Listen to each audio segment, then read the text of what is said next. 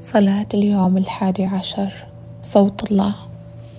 يا رب علمني أسمع صوتك وأمشي في طريقك اللي يوصلني للحياة اللي أنت تبغاها إلي يا رب. يا رب يسوع أنت قلت في الكتاب المقدس ليس بالخبز وحده يحيي الإنسان ولكن بكل كلمة تخرج من فم الله. يا رب أبغى أحيا فيك وبكل كلمة تصدر منك سواء كلامك في الكتاب المقدس أو من حلم أو رؤية منك يا رب. وإني أسمع صوتك شخصيا من خلال روحك القدوس اللي يسكن فيني ويخليني على اتصال وروحي دائم فيك. يا رب أطلب هذه الطلبات وأثق أن أنت تسمع وتستجيب. أصلي باسمك القدوس. آمين.